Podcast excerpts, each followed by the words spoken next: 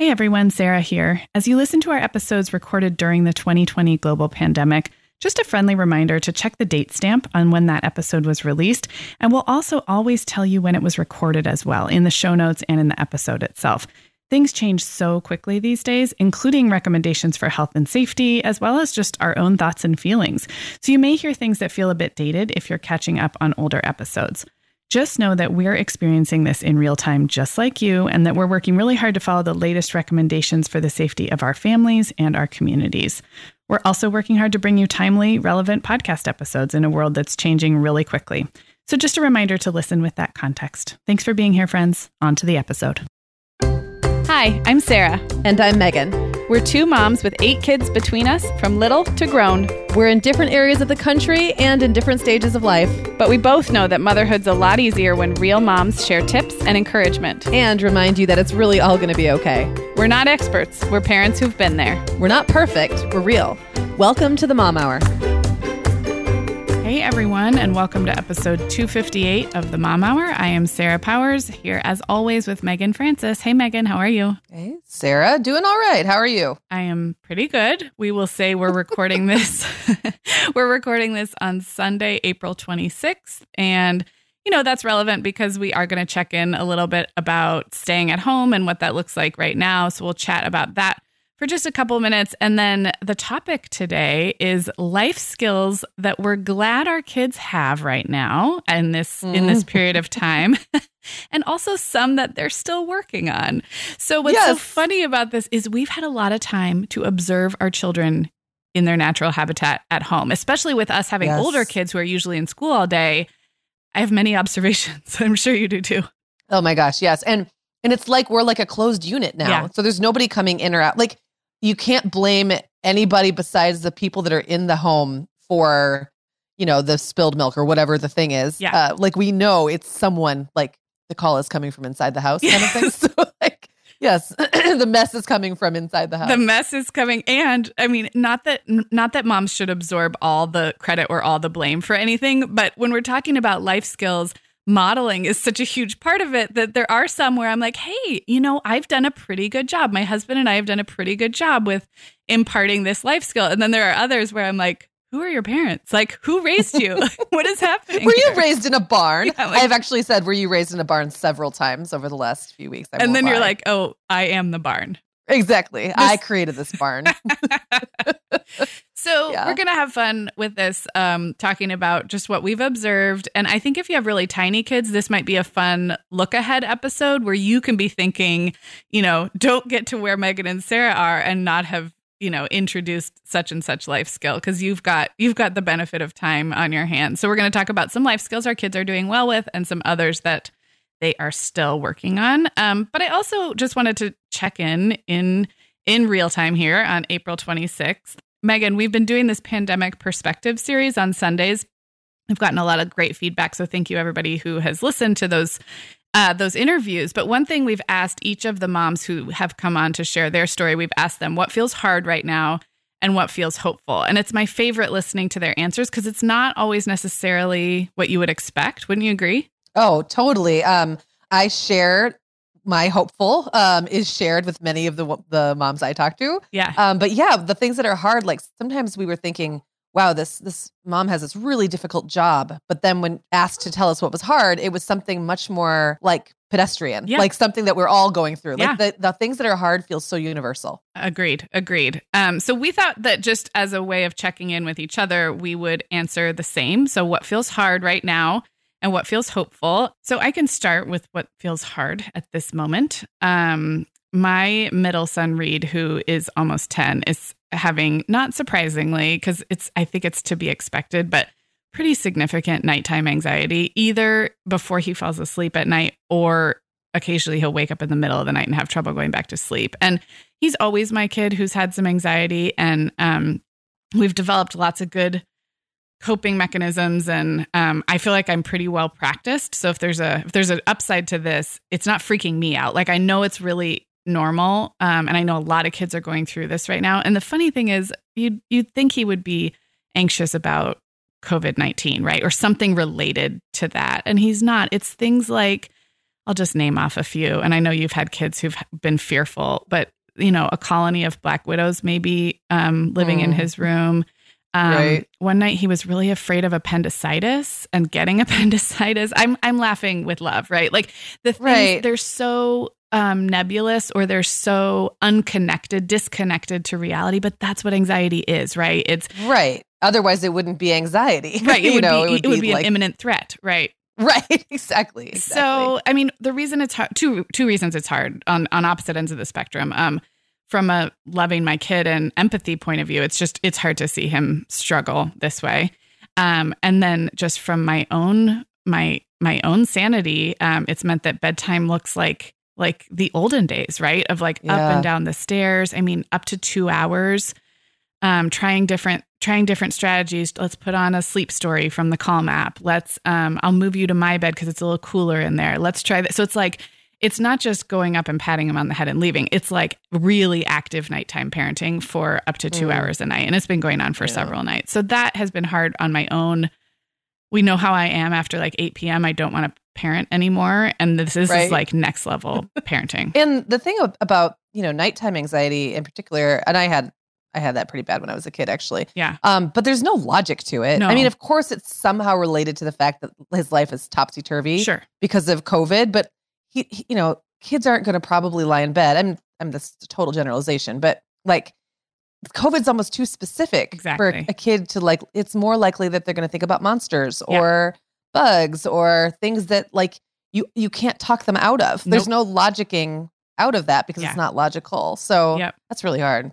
Yeah. And then I'll just on top of that, I just feel like we're in a phase right now um, that feels like it, there's so much uncertainty about how long this is going to last, and I find myself mm-hmm. like that's just hard. That's that's just a, a general hard thing. So anyway, those are my those are my hards. How about you? Well, my hard is pretty much the thing that you just last said. Um, I feel like we powered through the first, you know, five, six, seven, however, I don't even know how long this has been going on at this point. It, six weeks, I guess. Um, and I feel like we powered through it pretty well. And it's just getting a little long, you know, like we know here in Michigan, there's going to be at least three more weeks of staying at home. Mm-hmm. But on the other side of that, we don't know what it's going to look like. Um, we can't make any plans. Yep. Like we can't plan a trip. There's no milestones or like things on the calendar to look forward to. Yep. The end of school is just going to fizzle out. Yep. Like school kind of started in a fizzle and now it's just going to end in a Sorry, fizzle. I'm not trying to laugh. Well, you know what I mean though. Like it just because we had a, like a long break between between when in our um, state they they took a while deciding on how long whether we were going to close for the whole year and then yeah. when they finally made that call how that was going to look. So we had a couple weeks where there really wasn't much like 2-3 weeks where there really was nothing happening. Yeah. And now we just kind of like oozed back into some kind of school like thing that's not school. And then that's just going to end, I guess, at some. And that's not, that's going to feel totally anticlimactic. And the campgrounds that I want to, you know, that I've been looking at, everything's closed till the middle of, of summer and maybe longer. And we have a very short, um, we have a short warm season. Yeah. Here, right. So I guess I would just say everyone's starting to look, get a little listless. Like yes. we all did okay, but the feeling of meh is strong yes. in the house. Like no one's actively like mad or sad or scared. It's just like, oh, another day. Yeah. Another day just like yesterday. And then we've got endless days just like today stretching out in front of us and we have no idea yeah how long or what it's going to look like. So that's just it's hard. It's a, there's a cumulative toll. I found myself explaining the definition of the word malaise, which is a word mm. I think I didn't learn it from you, but I think you I think you use it more than I do. I like, like, that word. It's such a good word. And I was explaining the meaning of it. Uh, it's just, it, it does. It's a malaise. It's a, a yeah. meh, a sustained meh. Um, and I felt sustained it. meh. Mm-hmm. Mm-hmm. Yeah. Okay. Well, let's talk about what feels hopeful. And I can go first again. Uh, this is maybe not hopeful, but just something I'm super grateful for and just aware of is that my nuclear family of five really likes each other. We really do. Like we enjoy hanging out as a fivesome. We get along for the most part. And there have been so many days where I'm really thankful for the ages of my kids. Um, I'm sure there are there are ups and downs to like any stage of life you might be in, and certainly a lot of people's situations is harder than others. But I don't have toddlers and I don't have teenagers, and mm. I think the the hardness of both of those um, would be probably more intense than what I am experiencing. Because my even my oldest at she's turning 12 tomorrow as this airs um, is not social enough and not independent enough to have mu- have had much taken away other than school of yeah. course.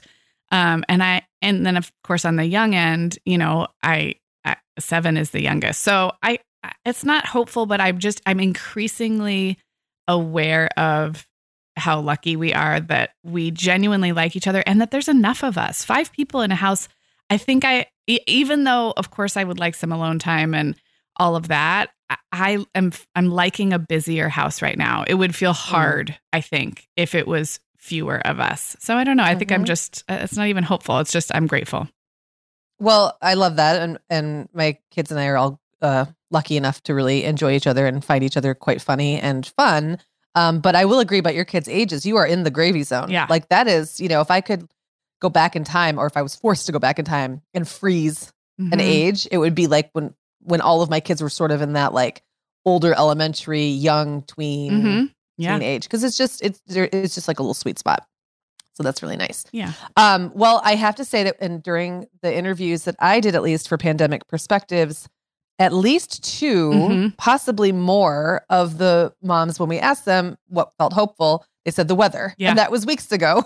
And it's slowly here in Michigan getting, you know, warmer and warmer. We're in kind of that like rainy, unpredictable up and down phase. Um, but that feels hopeful to me because I'm sort of realizing that even if summer doesn't look what I wanted it to look like, um, like even if we can't camp or go on vacations or whatever it is that we might not be able to do, there's really a lot of ways we can enjoy ourselves around here. And and because we've been simplifying our days already and like we're just hanging out. We're cooking, we're baking, we're mm-hmm. planting. Um, we're finally starting to get the yard and the deck cleaned up, and that's going to be really nice to have um, active this summer. I've just found a lot to enjoy yeah. about the pace of life that we're in right now. And I think if the weather will just get it together, I can really kind of, I don't know, lean into it. Right yeah. now, it feels like I'm in a little bit of a limbo. Like if it was just nice outside and I could just sit out on my deck, I would feel so much better. And I, when we get there, I think it's going to be nice. Well, as you're talking, I'm realizing that what feels hopeful in a lot of different things is some kind of change, positive change in any direction. Mm-hmm. And that's why when we talk about this sustained feeling of malaise, six weeks is a long time. And maybe you're listening to this in the future. Now it's been 82 weeks, but right now on April 26th, it feels like a long time now of the same. So weather yes. is one one positive change. Maybe another positive change will be our states safely, you know, opening up small sectors. And maybe another small change will be the end of school so that we had, you know, at least don't have to do that anymore. At least don't have to think about I just it. Like yeah. we haven't had we've had um change in the hard direction, you know, several, yeah. you know, getting, you know, bad news over and over again. Then we've had for me, this is I'm speaking from my own kind of trajectory. Then we've had like sustained kind of sameness and then yes. we're waiting for the next thing that's even slightly positive. Right. Yeah, I totally agree. And and I will also say that March has never been one of my favorite months. Yeah. Um and April is the cruelest marginally month. better and that I feel like we just got like you know a 4 month long march. Yeah. That's what it felt like. Like yeah. here, take all this march and just just hang out there. march has never been marchier. So, yeah, I agree like some change, some positive a positive shift of some sort, something yeah. to look forward to, yeah. it would make a big difference right now. Agreed. Well, that felt good just to kind of let everybody know what it's like in our houses right now. And um, again, those pandemic perspectives episodes, uh, we've now aired three on Sundays, and it's really cool. There's three interviews per episode, so nine interviews total so far. And it is really interesting to hear what feels hard and what feels hopeful to moms in different kind of careers and positions all over the country. So all right, well, we will take a break. And when we come back, we're going to talk about some life skills. We are welcoming back our sponsor, DRMTLGY, today. And Meagan, I'm so glad I started a regular skincare routine with DRMTLGY products before everything changed, because now it's one less thing to think about and one more thing that I'm doing, you know, just for me. If you're not familiar, DRMTLGY, and that is spelled without vowels, so D R M T L G Y, they make medical grade skincare products with pure, safe, clinically proven ingredients. I have been loving it too. So if you're ready to up your skincare game, but you're not sure where to start, you're going to love the self care starter kit that DRMTLGY put together just for our listeners. It comes with four full size products a cleanser, a serum, a sunscreen, and a retinol complex, and they're all designed to be used together. DRMTLGY has marked the package all the way down to $99 with free shipping just for our listeners, which is a fantastic deal, especially for these kind of high quality products. Yeah, this is such a good deal. It all of a sudden feels like summer here in Southern California, and I am obsessed with the daily sunscreen moisturizer. It goes on smooth and it also doesn't mess with any of my other products. You know, I'm not wearing a ton of makeup these days, but if I do decide to do my face a little bit, that sunscreen feels really good just as a base underneath it all. I have been using the sunscreen and I also love that it doesn't have that smell, you know, like yeah. that sunscreeny smell that a lot of them do. So it's a favorite of mine as well. I also really love the anti aging serum. I have been putting it on at night and it just feels like one little thing I can do for myself before I crash. So again, it's $99 for a cleanser, a sunscreen, an anti aging serum, and a retinol complex, all of which adds up to $175 normally. And you're going to get free shipping on top of that. So head to themomhour.com slash skincare and it's super easy to order the bundle right from there. Again, themomhour.com slash skincare will take you right to DRMTLGY's special offer for our listeners. Check it out. Meagan, it feels like the way we do everything has changed lately, and I find myself wanting to support small businesses as much as I can. And at the same time, that's confusing because it's not like I can head out and browse my local boutiques, right? Yeah, I totally agree. And you all know how much we love our affiliate partner, Jane.com. It's a daily deals marketplace that curates sales from boutique sellers at really, really good prices. Well, turns out shopping Jane is a really easy way to support small businesses, many of them mom owned small businesses. Yes, I was shopping Jane.com for some Easter and birthday gift stuff recently, and I noticed a whole page on their site talking about how they're working with their sellers during the COVID 19 crisis. They're really championing small businesses right now, making sure prices stay fair, and they're even helping get medical supplies where they're needed and donating proceeds from certain products to help local communities that are hit hard by the pandemic. I love that. And I love knowing that when I shop Jane, I'm buying directly from a small business owner while I'm also staying at home, of course. And we're part of Jane's affiliate program, which means that if you shop through our link, you'll be helping support the podcast at no additional cost to you. Head to themomhour.com slash Jane to start shopping on your phone or your browser. Again, it's themomhour.com slash Jane. All right, Meagan. So we're going to start by talking about some of the life skills that we're glad to have imparted to our kids or that they're doing decently well at um, that we've observed while being at home. But I just first want to um, just mention that I've seen a lot on the internet lately about like, now is a great time to pick up a new hobby or get in shape right. or like sounds great teach your kids about classic movies or uh, you know fill in the right. blank so i want to be clear that at least in my experience so much of imparting life skills is about modeling as parents and and that it happens over the long haul. So this episode is not to suggest that you that you add it to your to-do list to teach your kids a bunch of new life skills because it's it's happening in your house already anyway. Yes. Um, we just wanted to kind of point out the ones we've observed like gosh i'm so glad my kids know how to you know fill in the blank.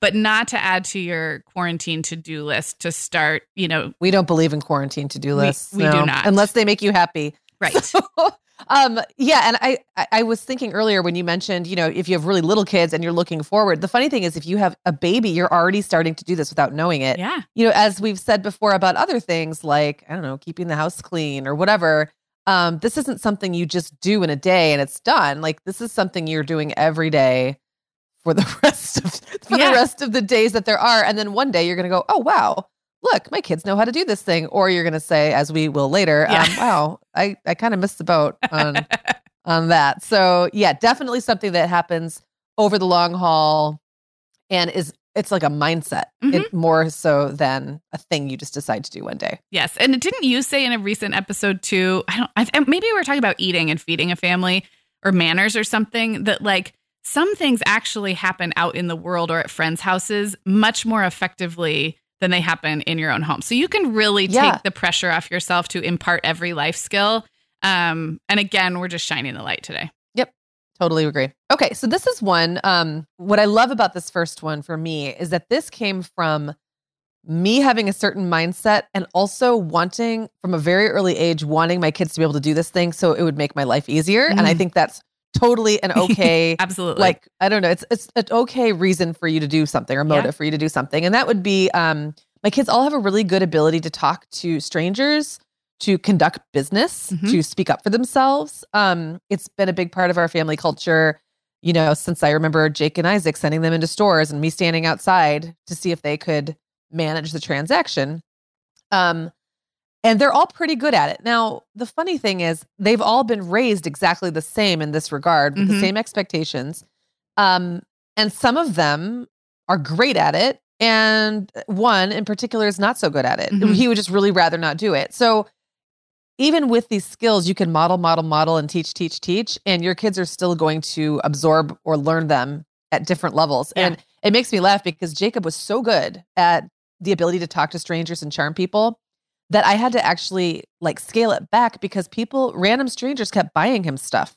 like when he was a little kid, he'd go into the store and then he'd come out and give me my, all my money back. Like, you know, I, I give him a $20 bill. He'd come back out with a 20 and I don't know, candy bar. And I would say, what? What happened? Did you steal it? And he's like, no, this guy in line paid for it. I mean, that happened all the time. And so finally I was like, Jacob, just because you can, I mean, don't do that. Like, say no, thank you. Yeah. You know, don't let yeah. random people buy you things. It's weird.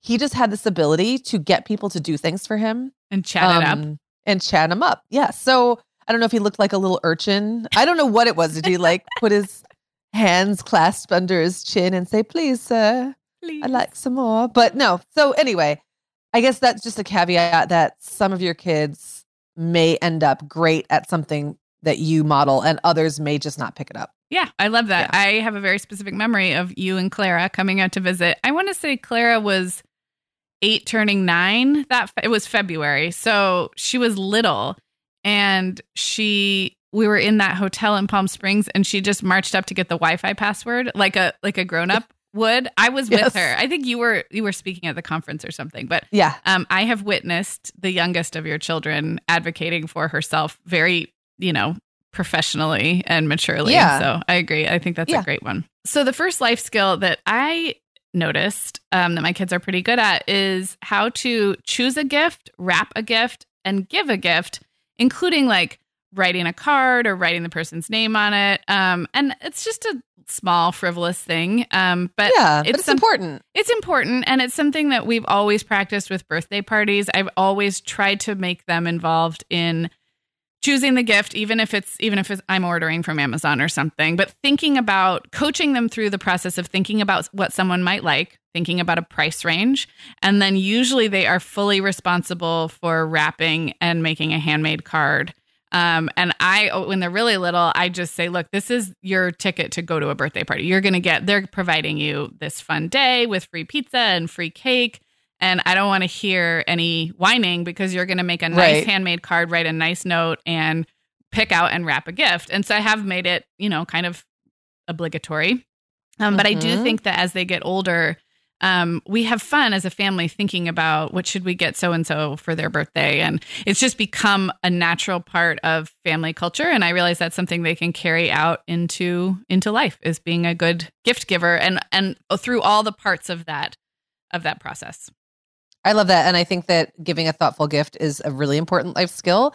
Um, do you find that any of your kids have like paralysis, like choice paralysis yes. when it comes to getting gifts for other people. I have at least one of those and it is very frustrating. Yeah, and I when I say they're good at picking it out, I'm still doing a lot of helping at this point. Right. Um and we've gone through phases where, you know, you you know, as kids get older, they give a lot of gift cards or money and it's yeah. kind of like, "Oh, this is a bummer."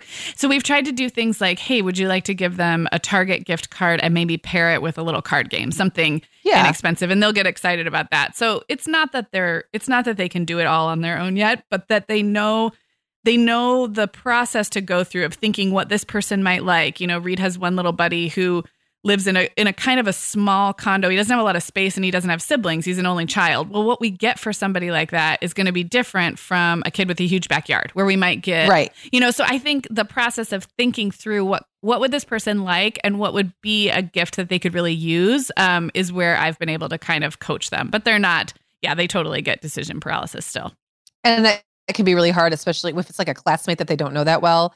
Like you're kind of guessing. I have found that um limiting the selection helps when you have mm-hmm. a kid with paralysis. So like not going to the toy aisle. Mm-hmm. Yes, totally. Staying away, totally. going to like just to the drugstore maybe, yeah. and like allowing them to peruse the arts and crafts, like it's, yep. you know, a tiny little section.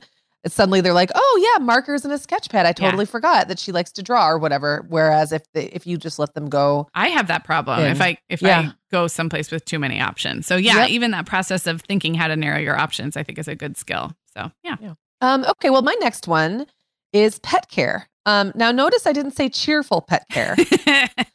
um, that's become that's a bit of a sticking point in our house sometimes. But we have had an array of scaly, furry no feathered friends. I refuse to have birds in the house. It creeps me out. Yeah. Um, but we've had a lot of different kinds of pets. Some have met with untimely ends, and we talked about that recently. Mm-hmm. Others have just, you know, lived out their lives. And all the kids know how to take care of all the pets, which I just think has been like right now we just have a dog and a cat, but we've in the past had a dog, a cat, uh, a gecko, a different kind of gecko, um, hamsters. Hamster, yeah. We had a turtle for a long time. We've had fish, like just lots of different things and they all require something a little bit different. And yeah. some of them like have to be fed live food and like they're they're gross sometimes. Yeah. And now the dog has to be let out many times a day. She's getting old and like I don't even know if she has to go out, if like her bladder needs it, or if we just she just wants to be out. But we're just constantly like the hearing the negotiating happening about like who just let Moxie out, let her back in, like walking her, feeding her, watering her, um, litter box with the cat. Like they all just kind of know how to do all those things. Mm-hmm. And it does take a big burden off of me because, yeah. uh, you know, when I get to where I'm doing things again, it's nice to know I can leave the house for a few hours and the animals will be cared for yeah. while I'm gone. Um, even if no one's super happy about having yeah. to do it. No, so. I, I mean, pet care is such a perfect one for kids because there's some skills built into it that translate into other areas of life, like cleaning and hygiene nurturing, yep. empathy. Like there's so much built into um like a relatively uh achievable package of jobs but that really do carry forward into other, you know, other things, caring for another creature. So I love that one. Right. Um, okay, so my next life skill is the ability to apologize appropriately and well. And this is not something that's perfect in my house, but what I find interesting about it is that I was always of the approach of not making my kids apologize when they were little. I might model it for myself. We've talked about this in more like discipline and parenting episodes. I might say, I might say, I'm so sorry that happened to a child for whom I feel genuinely sorry. But mm. um, forcing or requiring a, an apology, sibling to sibling or friend to friend, has never just been something that I've done. So it's interesting that now I get to witness heartfelt apologies for little things and big things yeah. and of all kinds. You know, sometimes it's in the moment like, "Oh, sorry, I really didn't mean to knock over your your, you know, bead what we've been doing those perler beads, you know, those um, Oh yeah, yeah. The ones you melt. yep. And they can have very catastrophic endings if you knock the little tray. um, yes. so no, it's so like, like, your a, work is ruined. Yes. So like a quick yeah. apology and like I'll help you pick that up. Um or even the kind where it's like later and it's like, Mom, I'm sorry that you know, this happened earlier. They reflect back and all things that we've just tried to model over and over again, but that take years. This is the kind of stuff that takes years to um, become a part of a kid's natural ability because they're not they're not born with it and they're little impulsive creatures without I mean they're they're right. self-oriented. That's that's the, how they're supposed yes. to be for so long. So the the ability to and the willingness to apologize, I just do think is a life skill and I have started to see it and it's just it makes me feel good to see. It is it's like heartwarming. It's like uh, you know saying sorry or like little moments of empathy that you witness your kids and they start that young, but I remember very clearly like the first time I saw um my older my oldest show sympathy mm-hmm. to his mm-hmm. younger brother because he got hurt or something. Yeah. It was like, oh, one of those moments. Yes. And he was little. Yeah. Like two years old. Yeah. Um, okay, so here's another one that I put in the category of I'm really glad they learned this because it made my life easier. Yeah. And probably my desire to make my life easier made me prioritize yes. teaching them this. But um that would be amusing, amusing themselves and each other.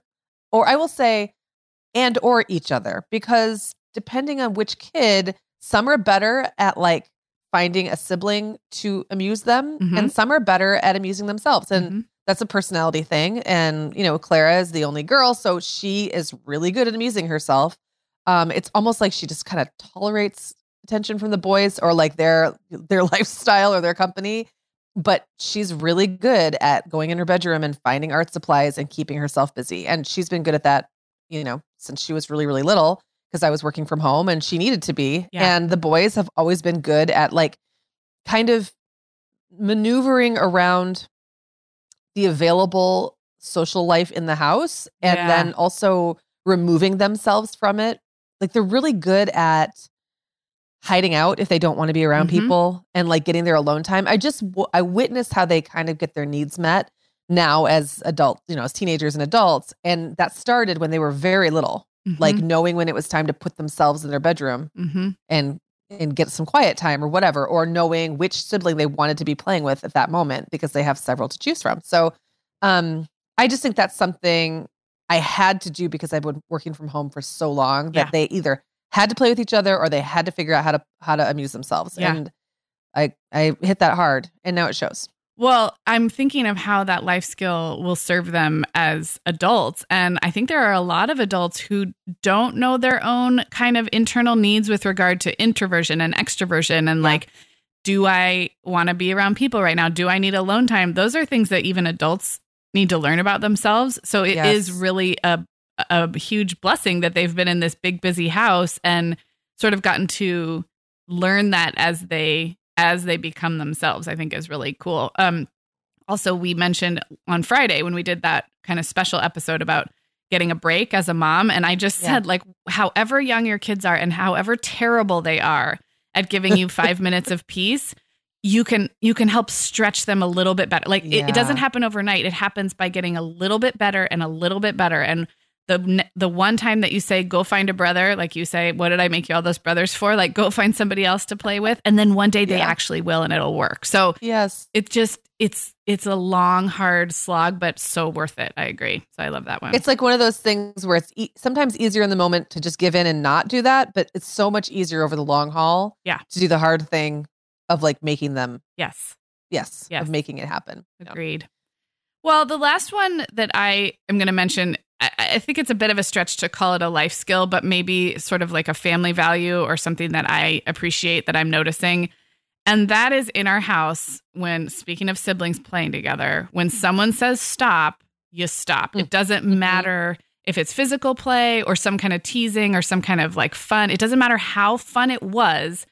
If someone says stop, everything stops. And I've, you know, beaten that in, not beaten that in. I have drummed that into them um, As they said, stop. Yeah, stop, stop. you will stop. Um, yeah. So, but what's cool is now it is an ingrained part of our family culture, and someone will say, "I heard stop. I heard stop," and everything will stop.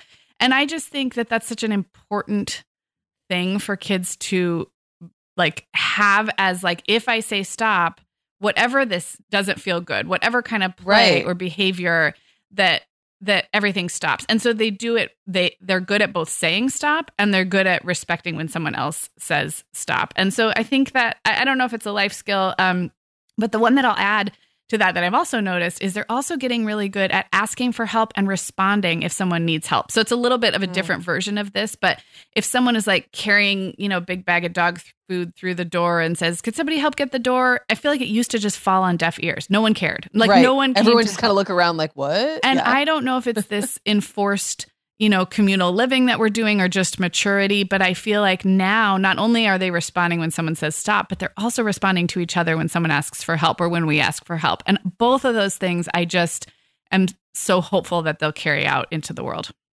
Well, I have something to say about both of those. Um, the stopping thing is so important. And I mean, I can think of so many ways that that will play out. Um, I mean, everything from romantic relationships mm-hmm. to carrying a joke too far. Yeah. You know, like there's just so many ways that like kids need to learn to stop um, because they're hurting someone's feelings or hurting them physically or because they just the other person doesn't like that anymore. Like that is so important. And I and I do think it's it's it's rewarding to watch that happen.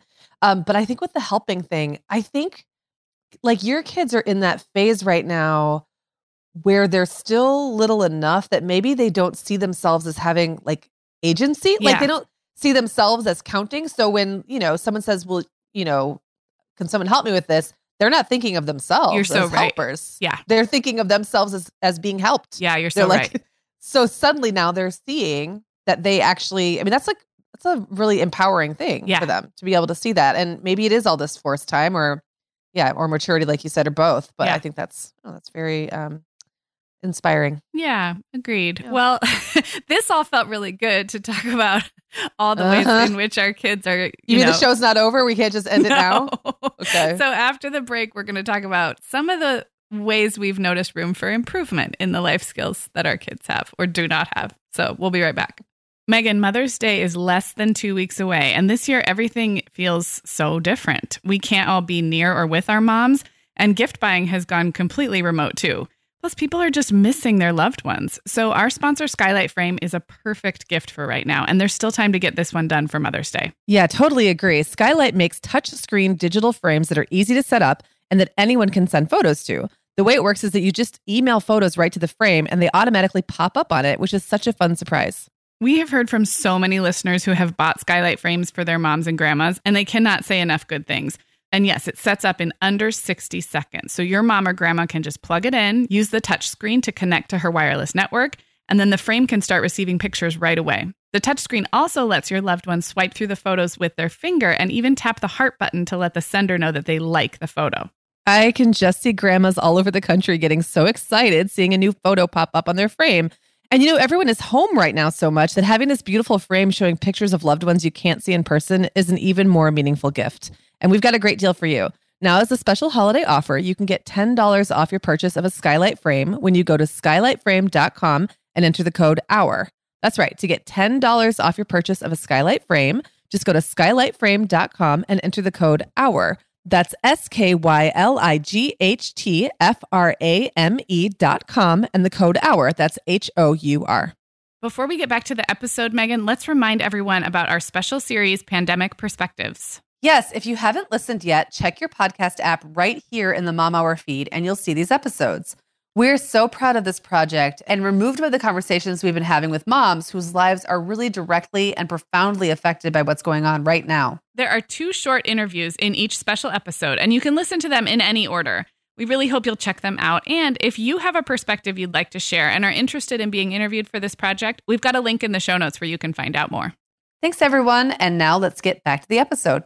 Okay, so now we're going to get real honest and talk about life skills um, that we either wish we'd thought to start teaching, or maybe just that I know for myself, it might be the, the places where I see kind of me having fallen down on the job, might be I just didn't prioritize it or that I'm expecting too much. So, Sure. like, I think that's it'll good be an point. interesting Yeah. thing to talk through. Um, but this is a good time to mention that our friend Christine Koh from the Edit Your Life podcast um, made this awesome graphic with a hundred life skills that you can teach your kids in five minutes or less, and it's all organized. It's Yeah. just really, I mean, if if you are looking for something to like mix up your days right now, or you have five minutes and you're like, I would like to teach something, I think this would be cool to like print out and put on the fridge.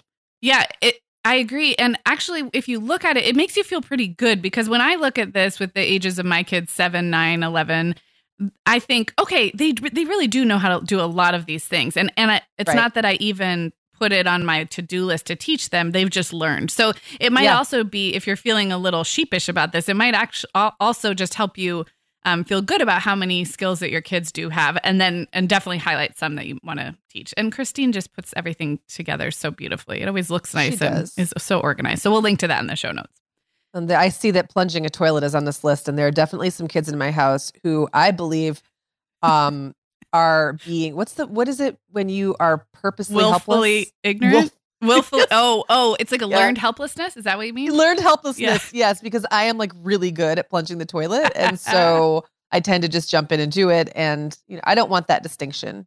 yeah um, that, that- that's anymore. not that's not a mantle you want to I would like to forever. pass the crown for the Mhm. best plunger onto somebody else. that's so funny Um, okay, well, I'll go first on this one. This is going to fall under the category of maybe my expectations are too high, but I'm noticing that my kids don't do things just because they need to be done.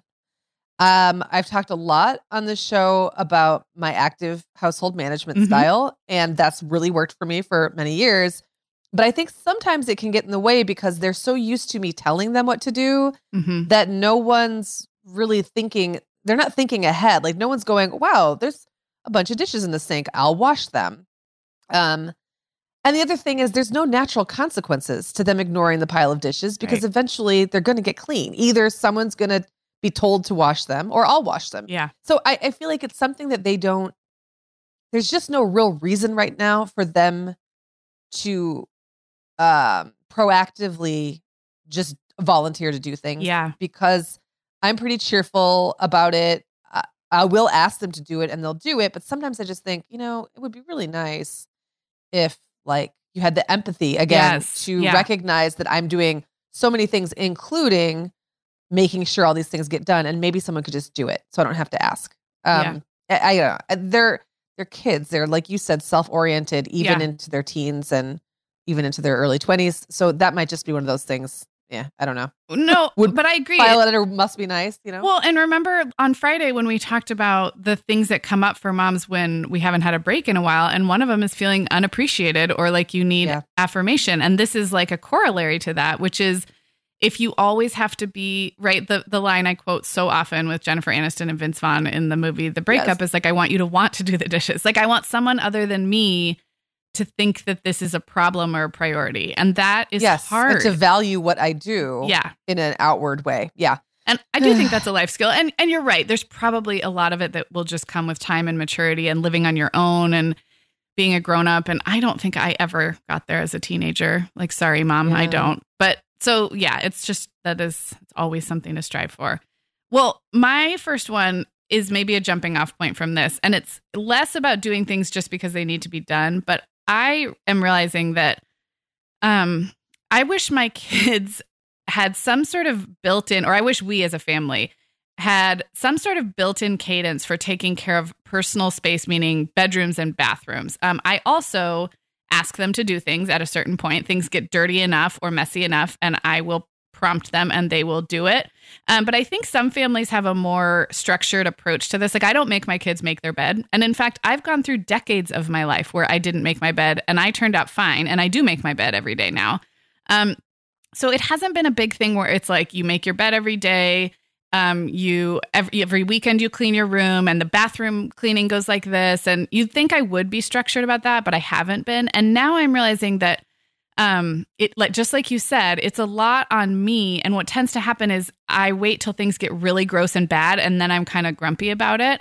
Um so i guess uh, this is not a regret but i kind of wish that i had it is a regret a little bit that maybe built in some kind of um just ex- expected rhythm for taking care of your things. And i'll just tell a really funny story i think it's funny. When i went to college um you've met my college roommate allison um, yeah. and she like the first weekend that we lived in our dorm, she like got out her bottle of like pledge like spray for the desks. And she, I think it was just because like in her mind on the weekend, you tidy up your space. And I was like, wow, yeah. you are like a grown up.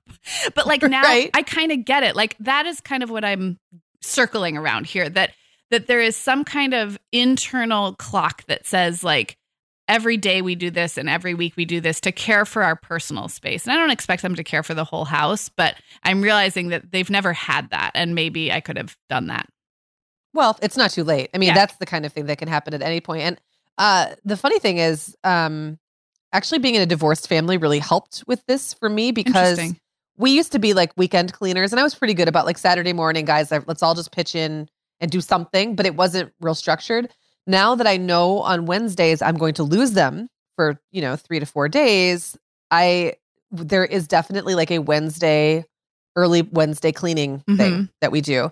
And it's like especially now that everyone's home. Yeah. Um, I guess it looked a little different when they were at school, but still there would be like, okay, it's time for the trash to go to the curb and recycling to go to the curb. Everyone go get your clothes out of your bedroom and throw them in the laundry. Like there's just a you're about to be gone and I don't want to look at a disgusting space with nobody in it. so let's take care of the space yeah. before you go. And then I'm going to feel really good about that. I don't make the kids like make their beds every day. Um, but I do. It's kind of funny. It kind of depends where their bedroom is. So Clara's bedroom is right off the main hallway and she always has her bedroom door open. Mm-hmm. So I do ask her to clean her or to make her bed because you can see it from the hall. Whereas William always has his bedroom door shut. So I don't really care. Yeah. or notice. Yeah. Um, but like, I think for me, it's like, a couple times a week I just poke my head in all the bedrooms and and hand out some direction. Yeah. Um but the fact that my kids are leave and return on a regular in a regular cadence helps put cadence around. Yeah, it gives chores. you like a midweek check in instead of, yeah. like you said, the weekend. And agreed. I'm kind of filing this one under the same, whereas like it might be a lot to expect kids right. to care about their personal space but we're now all spending so much time in our personal space that right. i'm realizing it's a it's a growth opportunity area right, exactly exactly all right what's your next one? Uh, oh gosh this one is just getting out of control um this is throwing away or recycling boxes like food containers and boxes when they're empty or just as important don't be that person who leaves like a quarter of a serving of cereal in the bottom of the box. Yeah. So I don't know. Is this a problem in your home? Well, you know, we're all over the map here because I would say we're still 50 50 in whether we are serving food and snacks to our kids or yeah. whether they are helping themselves. So I would say they don't have quite as much autonomy in the pantry and fridge. They have some, but not as much as your kids. Um, yeah. So I'm I am still very much the one who knows like how little is left in the container and who yeah yeah yeah well and there's certain culprits. I mean i know who the the biggest offenders are for sure but i, I want to know. you're not going to throw them under the bus. Because no, i'm not going to throw them under the usually bus i can guess with your kids when you say a certain someone but i have no idea who the offenders are okay. well his name rhymes with Acob.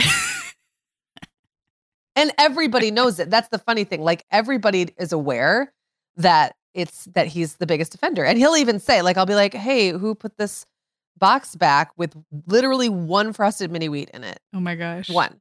Who's going to eat that? You know, or like the milk goes back. And Isaac's not much better, to be honest. I, I think something about that age, they're like, maybe they're even more self centered than yeah. even the younger kids. I don't know.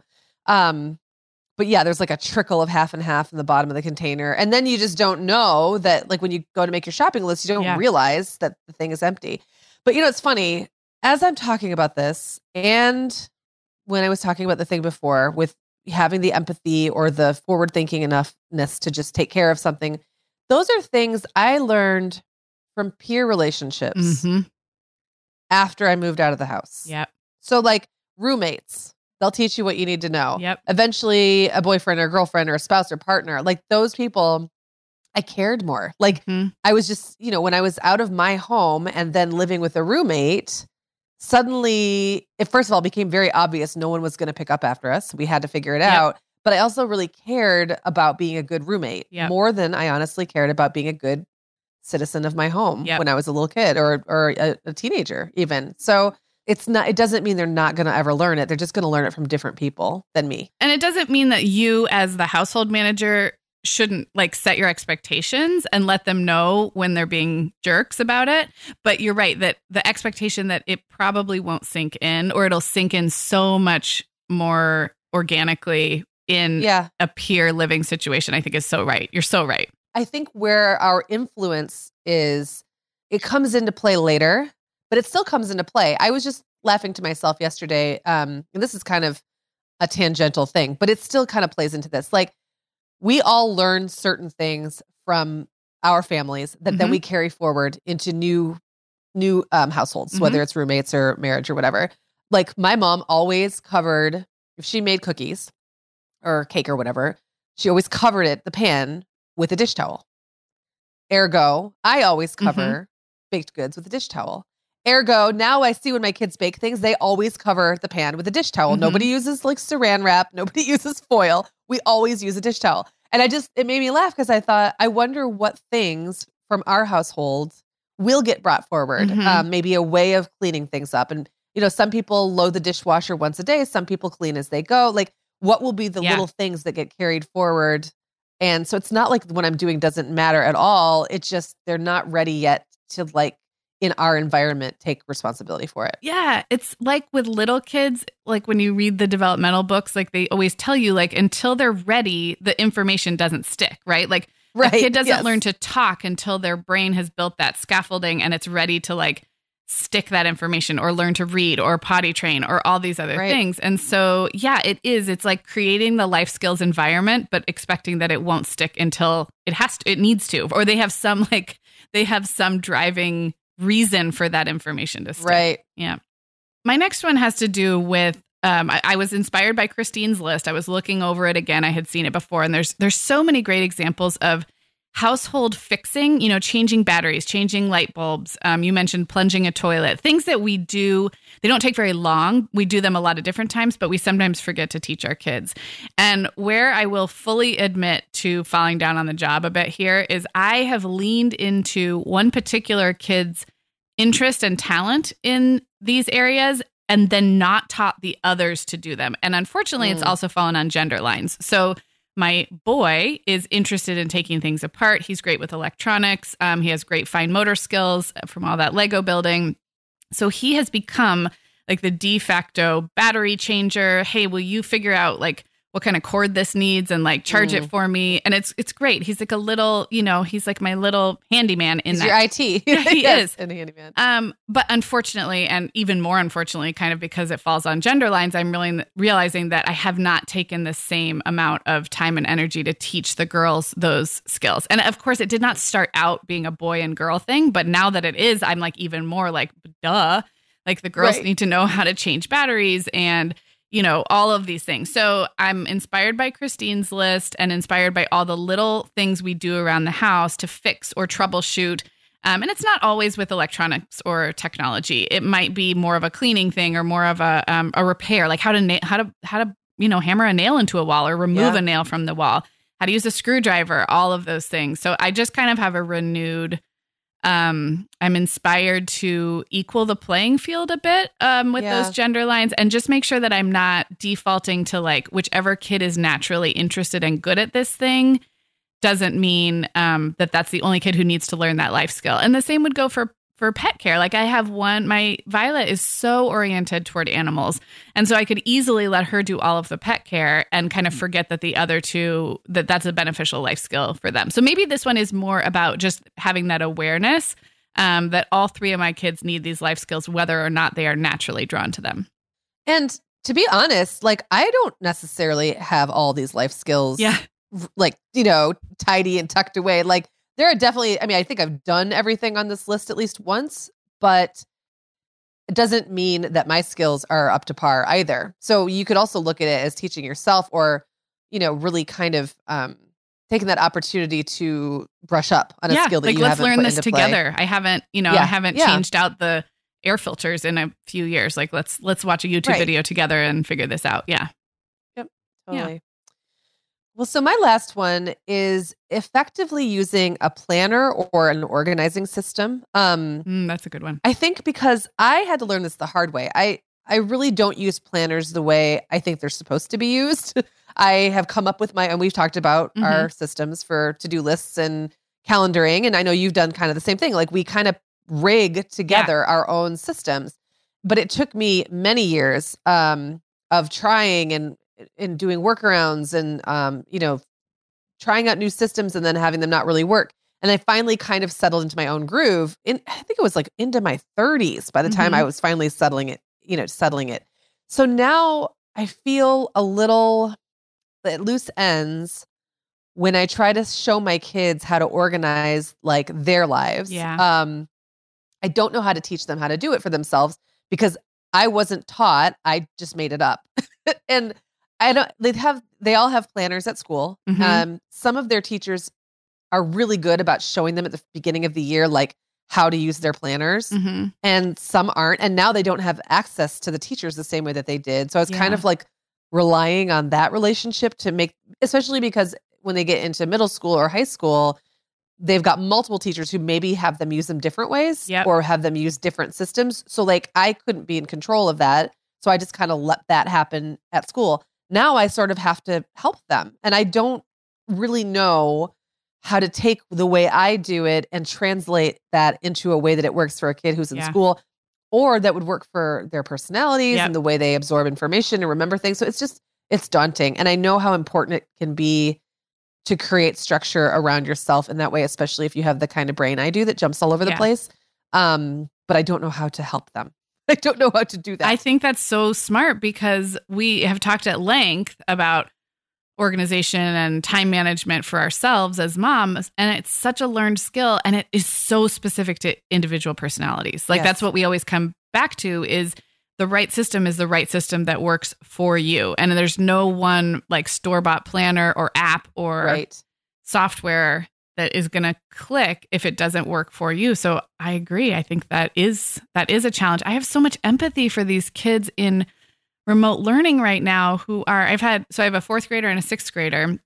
The 6th grader um actually really struggles with executive functioning normally, but the the school and the teachers in the first half of the year really did a good job of like kind of helping them get started. So I feel like she was actually in a better place. 4th grade he's so little still to have this yeah. school's so nebulous now. It all happens online and there's nobody like writing down the assignments and he's a good student and a fast worker, but like I'll see him just be like, I don't know when I'm supposed to do this. Like there's yeah, it's like when or you get I don't to know college. what to start on. Yes, it's like, like there's this list of stuff, but what what do I do when? And yeah. what's how do I prioritize? Yeah. And I've just tried to tell now your kids are a little bit older, and so we're kind of having two different sides of this conversation. But for my fourth grader, I've just told him, buddy, this is like something I didn't really learn till college of how to have like mm-hmm a bunch of different priorities and know what to start on when and how much time things would take. Like if you have an assignment due a week from now, they now have to kind of break that up themselves or i have yes. to do it and i'm not um, because right. not having the built-in class period every day we're going to work a little bit more on this yes. book report and every day yep.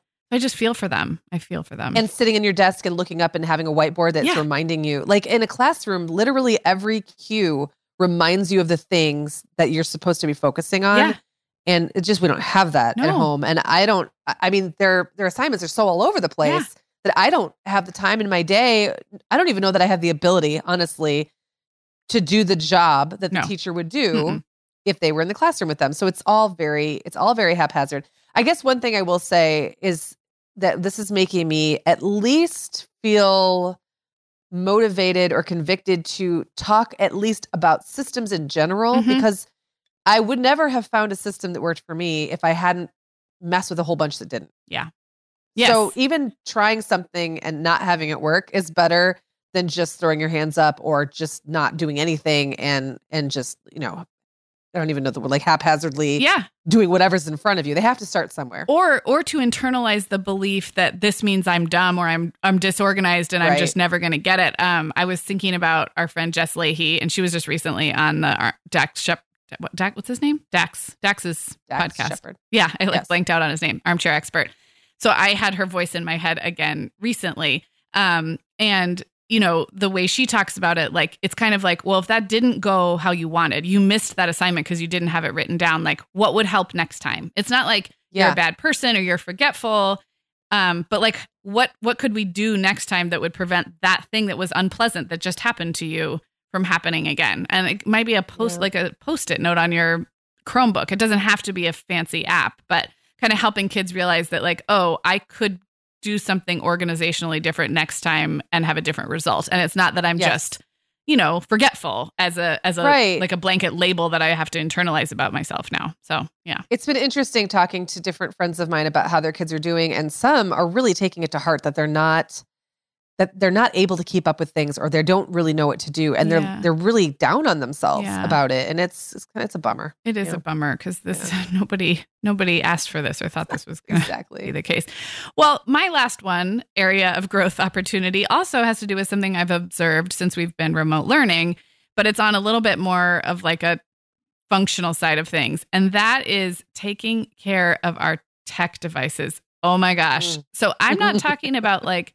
how to use the internet or how to like organize your digital files like we talked about. I'm talking about the physical device. So at school they have Chromebooks and we we did have the choice to go get a Chromebook from school but I I we had a couple of old laptops so we've been using those. But I just see like I see them going to these devices that are not charged. They've got sticky fingers. They've got 10 million browser tabs open. And you're then, describing me, Sarah. I know. I knew. I knew you were going to say that. I knew you were going to say that. But you are you are an adult who has made your choices, and I have no judgment about you. But my children with devices, oh my gosh, it is it's totally triggering a lot of my like control issues about yeah. tech and I'm like, okay, maybe I don't have to I don't have to make them into, you know, perfect little tech users or impart some of my weirdness onto them, but there's a lot of room for me to help them take care of these devices so they don't like die or break or have yes. lunch spilled down into the keyboard. um, the browser tabs open, like for Reed, who does, they all do these video conference classes, and like he'll be like, the camera's not working. I'm like, it's because you have five different virtual meetings open in right. like 200 tabs. Like, shut everything down put like make sure it's charged. Oh look, there's a di- there's a little box popped up over here that's still running in the yep. background, or I can hear the fan frantically running. so anyway, I, I admit this is totally like one of those things I feel the need to control. But I do think going back to like the life skills list, I do think there's lots that we can teach our kids about taking care of their devices just like we teach them to take care of their rooms or their bathrooms or anything else and i'm going to see it as an opportunity because i never saw this in the classroom i right you know i never saw and those Chromebooks are made durable for a reason because they get banged around and thrown around. And the kids will be like, oh, mine's missing a few keys. And I'm like, well, now you're in Sarah Powers school and like you're going to take care of this laptop. So anyway. I'm just laughing because when I was married to a person who was very, um, could be very not i'm not going to say control freaky it was a value a very high value point for him to yeah. take good care of the tech devices and the boys have all followed suit because they're all gamers. Yeah. And it's important to them to have their tech devices well cared for. And you can just see Clara and I like what we're like, what ifs? like she half the time has no idea where her phone is. Like she throws her computer on her bed or like be like leaned between the bed and the wall. My stuff is a, like a filthy mess. And I just wonder, like, poor John, when yeah. she goes to his place, um, it's like he's having to unlearn her all the things, like all the bad habits that I've learned That's that so I've funny. taught her. That's so and funny. probably he's just thinking like, this is one less thing I have to worry about in my life is Meagan's technology. It's probably a nice little relief for him. But then I don't have to worry about anyone breathing down my neck about it. So it's That's a nice true. Little, and he nice can take on the life skill imparting to Clara if he wants, because it is a exactly. like it, you, it's a perfect way to put it. It's a value thing to him yes. as it is to me. Yeah. But I was thinking about if you are listening at home and have really tiny kids, um, and just want if you're just bored and want to teach a couple life skills, I think the the tablets and the Kindles and the fires and everything your little tiny kids are using, they can learn to plug them in and unplug them. They can yeah. learn to power them up, power them down. They could learn to wipe them down if that's a thing that you do. So, you know, just something to think about adding in at whatever value level it exists for you. So well, and and there is something to be said for the fact that if they learn to plug in their own stuff, you don't have to deal with the fact that like now there's not enough outlets yeah. and someone's computer is dead. Yeah. Or if they are good at taking care of their headphones, you don't have to buy them new yes. headphones as often. Yes. So stuff like that. I mean, it does it definitely does make your job easier mm-hmm. if they have at least a baseline. I know this because my kids have that baseline. I just yeah. didn't teach it to them. Yeah, it just and you don't have to be the one who teaches them everything. So there you go. That's true. Okay, well, I actually don't feel as bad about myself as I thought I was going to. How about you, Sarah? well, I mean, yes, I, I agree. And I, I like that we kept most of these as like a pretty broad, like yeah. It's not it's not a checklist, it's not a race, it's not like a pass fail. Yeah. So there are definitely things we will continue to work on as we stay at home for an indeterminate amount of time. Yeah, well, hopefully people listening now have a little dose of inspiration and then maybe also a little dose of just feeling better about wherever wherever they are at yeah. with um, their kids and life skills. Well, thanks for listening, everybody. And thank you so much for all the feedback we've been getting lately on all of our different episodes and the content we're putting out. It just means a lot and we appreciate you. And also, just a reminder that our monthly newsletter goes out next week. So if you're not signed up, we'll put a link in the show notes uh, and you can do that. Yeah, it's my turn to write an essay this month. We always alternate and we publish an essay in our newsletter that you don't really read anywhere else. So that's kind of fun. And that'll go out on Monday, May 4th. And then we also always send a really handy list of all of our sponsor promo codes in the newsletter. So if you've been trying to remember what's the one promo code for that one sponsor I wanted to check out, when you're on our email list, um, you will get that once a month all in one handy list. So definitely sign up if you're not already getting our newsletter. And we will be back with you on Sunday with another episode in our pandemic perspective series. And then, of course, again on Tuesday after that. So we'll talk to you then.